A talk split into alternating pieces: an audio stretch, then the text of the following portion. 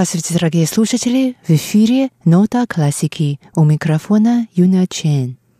На прошлой неделе я рассказывала вам о тайванском пианисте, единственном из стран Азии ученике легендарного пианиста советской эпохи Лазера Бирмана Чен Рэй Бине.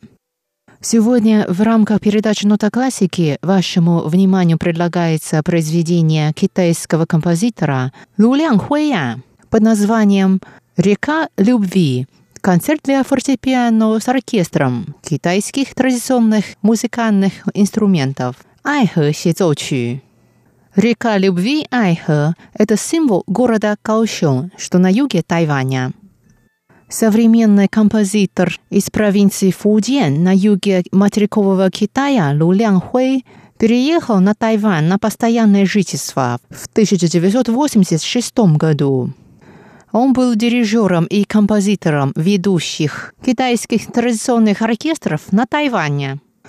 Среди многочисленных произведений, которые он написал для европейских и китайских традиционных музыкальных инструментов в честь Тайваня, фигурирует серия концертов для солистов и оркестра, посвященных крупнейшему городу на юге Тайваня – Каошюнгну.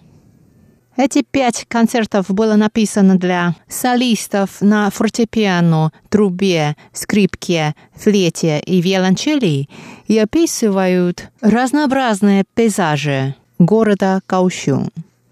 Теперь давайте послушаем концерт для фортепиано и китайского традиционного оркестра под названием «Река любви» Айхэ Ситочу в исполнении тайванского пианиста с международной известностью Чен Рэй Биня.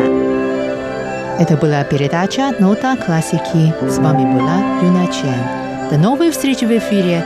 Всего доброго!